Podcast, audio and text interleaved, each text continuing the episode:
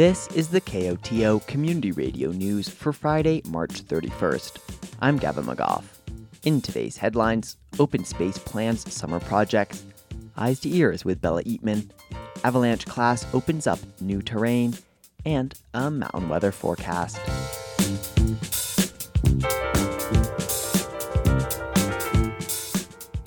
As of last month, the Valley floor, free of debt and its bond paid off, belongs securely to the Telluride community. The town's Open Space Commission oversees the Valley floor, as well as the Bear Creek Preserve and a few other spots in town. The Commission works to maintain these spaces for recreationists and nature alike. Programs Director for the town of Telluride, Lance McDonald, says the Commission's focus for this upcoming summer looks a lot like last year. The top priority for next year is weed management and mitigation. It was the top priority last year, but as you may recall, we had uh, some crews canceled right before the season was supposed to start because of staffing issues with one of our partners. So we're trying to avoid that this year. We're on the phone, like constantly trying to secure the appropriate amount of crews necessary to go out and do a lot of weed mitigation. McDonald presented the Open Space Commission's 2023 work plan to Town Council this week. Weed mitigation entails using hand tools and the occasional natural herbicide to knock back invasive weeds on Commission lands. One of the biggest targets, the seemingly harmless oxeye daisy, with its ring of white petals surrounding a yellow button center. Councilmember Adrian Christie was a bit perplexed on why the daisy posed a threat. And does it use more water? Like, why is this a problem? Feels like we're spending a lot of money on getting rid of these things, and I don't quite understand why it's an issue. The state of Colorado, McDonald explains, publishes a whole list of noxious weeds as they can disrupt native ecosystems.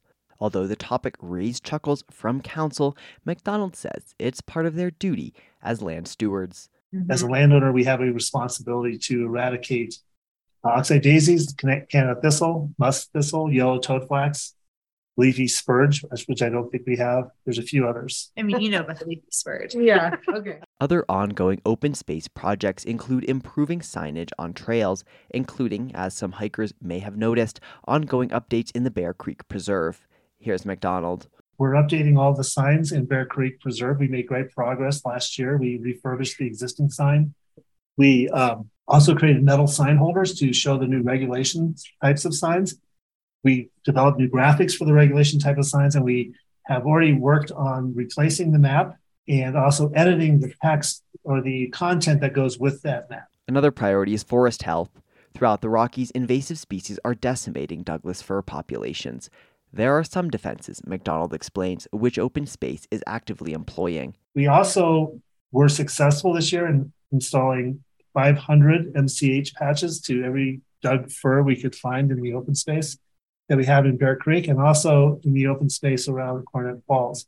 And again, these patches are pheromone patches that send out signals to the uh, insects that that tree is occupied and they should move on to go infect different tree.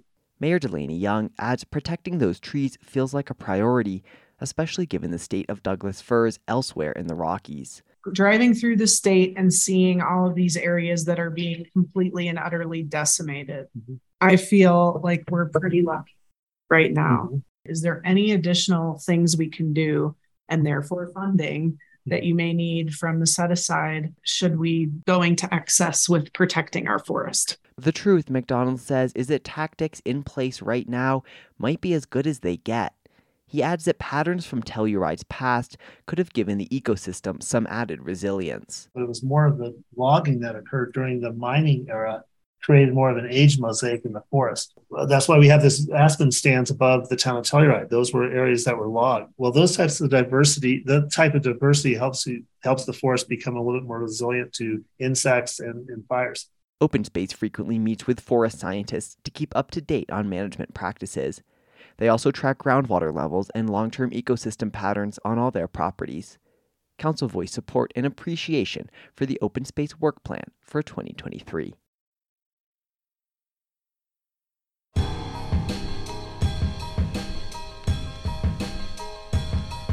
This week on Eyes to Ears, Telluride High School's Bella Eatman is getting a little muddy. Have a listen.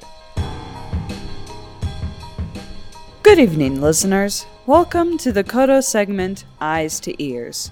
For those of you who are new, this is the KOTO segment where I, Bella Eatman, describe paintings I find in local art galleries, and then there are the occasional interviews here and there. However, today I will talk about a painting by an artist who was recommended to me a while ago.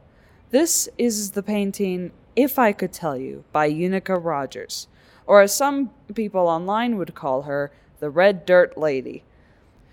The entire painting consists of earthly blacks, reds, and oranges, as the paint itself is made from desert dirt, hence the nickname. All is dark except for the light that hangs above as a woman splays herself onto a table, leaning to the right of the canvas. She rests on her left arm while her right arm holds the base of a full wine glass. She has long, dark, almost black hair falling past her shoulders like falls of oil. Yet still, she stares at us, the viewer, with an emptiness to her expression, all except for her eyes. They hold a sadness that whispers, You don't know what I've been through. You can't look behind her, there is only darkness, and you have no choice but to look into those story filled irises.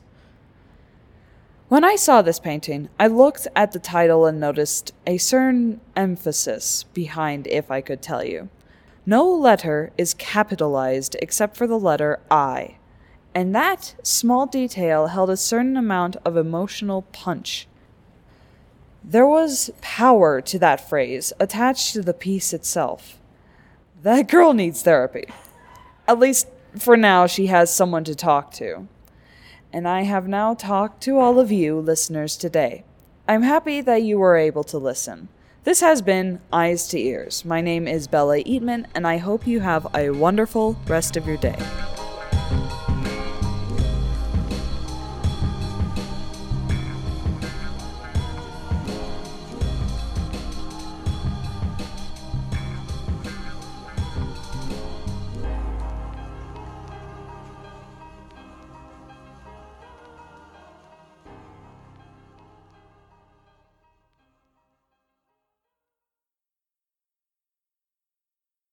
With the mountain closing on Sunday and ample snow remaining in the San Juans, many skiers will be digging out their skins and heading uphill.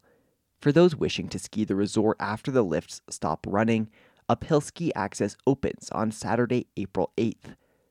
For others, backcountry terrain beckons, and many of those backcountry skiers turn to avalanche courses for knowledge on staying safe in potentially deadly terrain.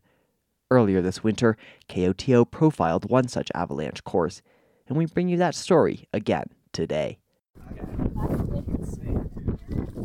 Conditions are forbidding this Sunday morning in Ophir.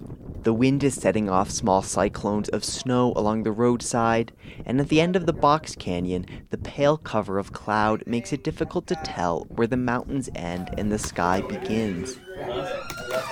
But inside the town hall, a dozen skiers, undaunted, are planning their day's backcountry tour. What's this little polygon saying? Projected on a TV screen are different maps of the Ophir Basin, marking potential avalanche terrain, and crossed over with possible paths for skinning up through the snow. And it's one of those things where it's like, well, the easiest is to catch the road. It's the third and final day of an Avalanche One course taught through a collaboration between the Silverton Avalanche School and the Guiding Service Mountain Trip.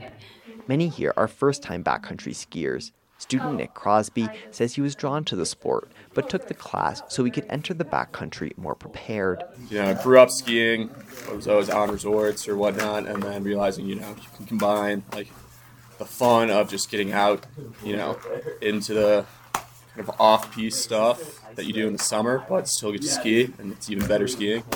Uh, it really lit up just kind of something inside me. Like I saw this as a prerequisite before entering the backcountry, kind of laying the foundation now so I can go out and enjoy it, you know, later this season and seasons to come. Dylan May adds the class has been a way of getting a baseline of information before entering potentially dangerous terrain.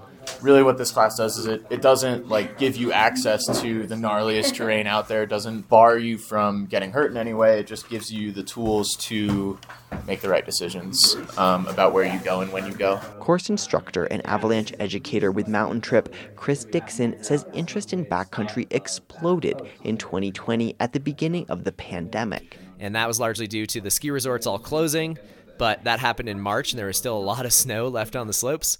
And so people realized, hey, I still want to go skiing. There's plenty of winter left. Well, how do I do that? Oh, I get a an uphill backcountry setup that allows me to walk uphill and then ski back down. Now, three years later, that interest is held strong. Dixon says newcomers are reviving the backcountry tradition. And, you know, backcountry skiing used to be a thing that I think a small minority group of predominantly white men used to do in the, you know, 60s and 70s. And that came from the history of World War II and, you know, the 10th Mountain Division and all that but it's evolved into a sport that is kind of all encompassing and it's growing really rapidly, similar into the way that climbing has. And if you choose to ski and avalanche terrain, you know, it's important to acknowledge that your hobby, your leisure activity, is potentially dangerous and deadly. Um, and so that's where my job comes in, trying to help people stay safe. On the topic of risk, student Indica Young says she was aware of the danger posed by the backcountry when she turned to the avalanche class for guidance feel equally as nervous about like the terrain and the conditions out there, but I feel like I know when it might be okay to step out and when I should really focus on like st- you know maybe skiing the resort or like doing other things on a day that's like has really high avalanche danger. The tools Young now has in order to make that decision are extensive, ranging from shovels and probes to radios, mapping software, transceivers, and other technology that can be used to collect information from different groups of skiers and allow skiers to communicate when they're out in the field. Dixon says all this can be overwhelming, but students usually catch on quickly. It's awesome to see the progression from someone on day one and their level of understanding, and then in, on day three, you know, we go out on a full day tour and to see them in action, you know, setting the skin track, making decisions, making observations, talking the talk, and there's a lot of jargon involved in snow and avalanche world. Um, it's pretty amazing the amount of growth that can happen in just a three day course. Um, so that's pretty cool. And I think people in general walk away thinking, wow, I got a ton of new information and I learned a lot. And sometimes that can almost be too much information, but uh, inevitably it leads to a good foundation that they can build on from there on. Student Molly Tice agrees. The class, she said, has made her feel both more independent and closer to the growing backcountry community. Especially here, it's a really scary and can be daunting thing, but I'm excited to like be able to make my own decisions and knowledge is power. I think excited to have taken um, it into my own hands and yeah, know what to do on my own and be able to contribute and be more of a asset instead of a liability. As this is day three of the course, students gear up for their backcountry tour and head out into the wind towards new terrain and maybe even some fresh tracks. Skiing, skiing, skiing. Come with us?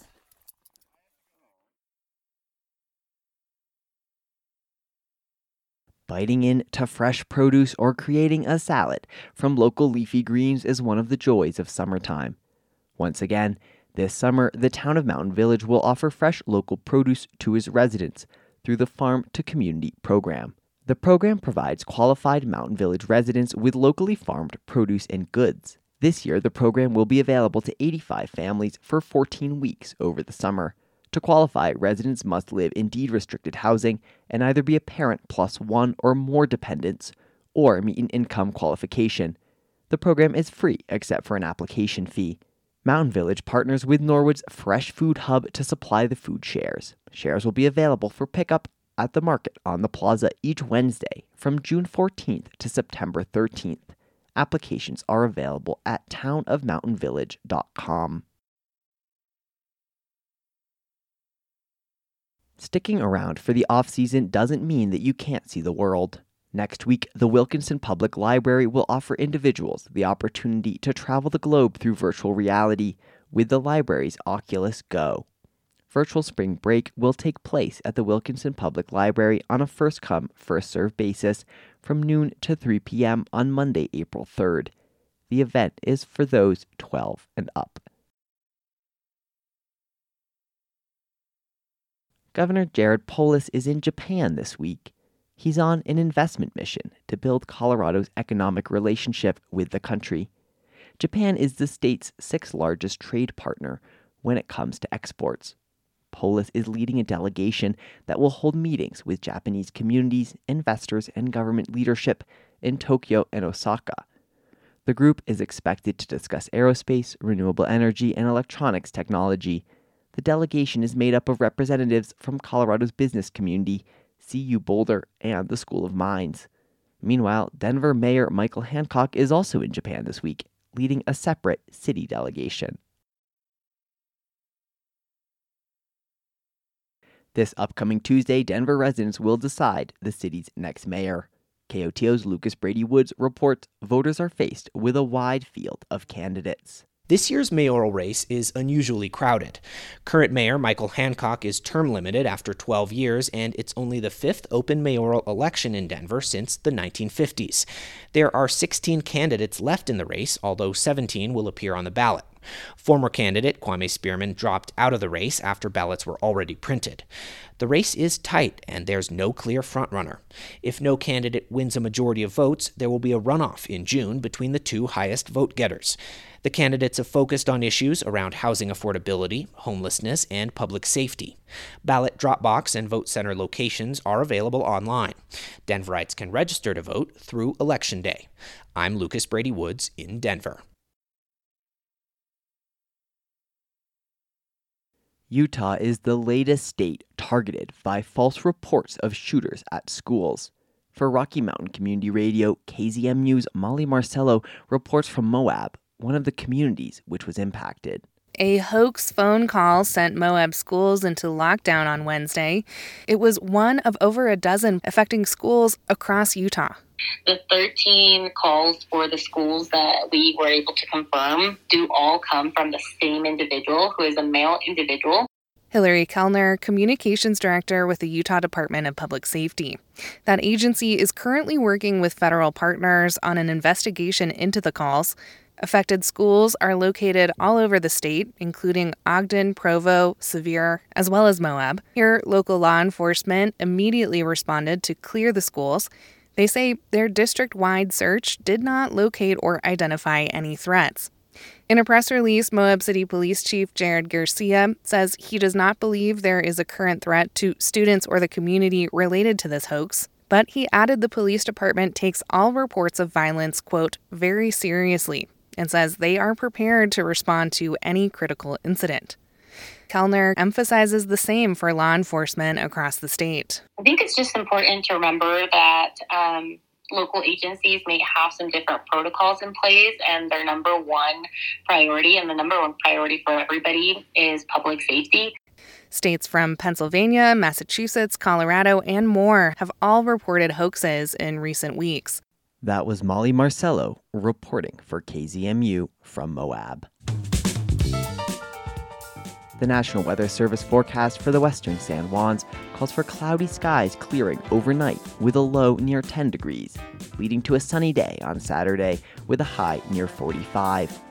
Saturday night calls for clear skies, breezy conditions, and a low near 25 degrees. Sunday should be sunny with a high in the high 40s, and Sunday night should bring clear skies and a low near 30. This has been the news for Friday, March 31st. Thanks for listening. If you have a story idea or a news tip, call the news team at 970 728 3206.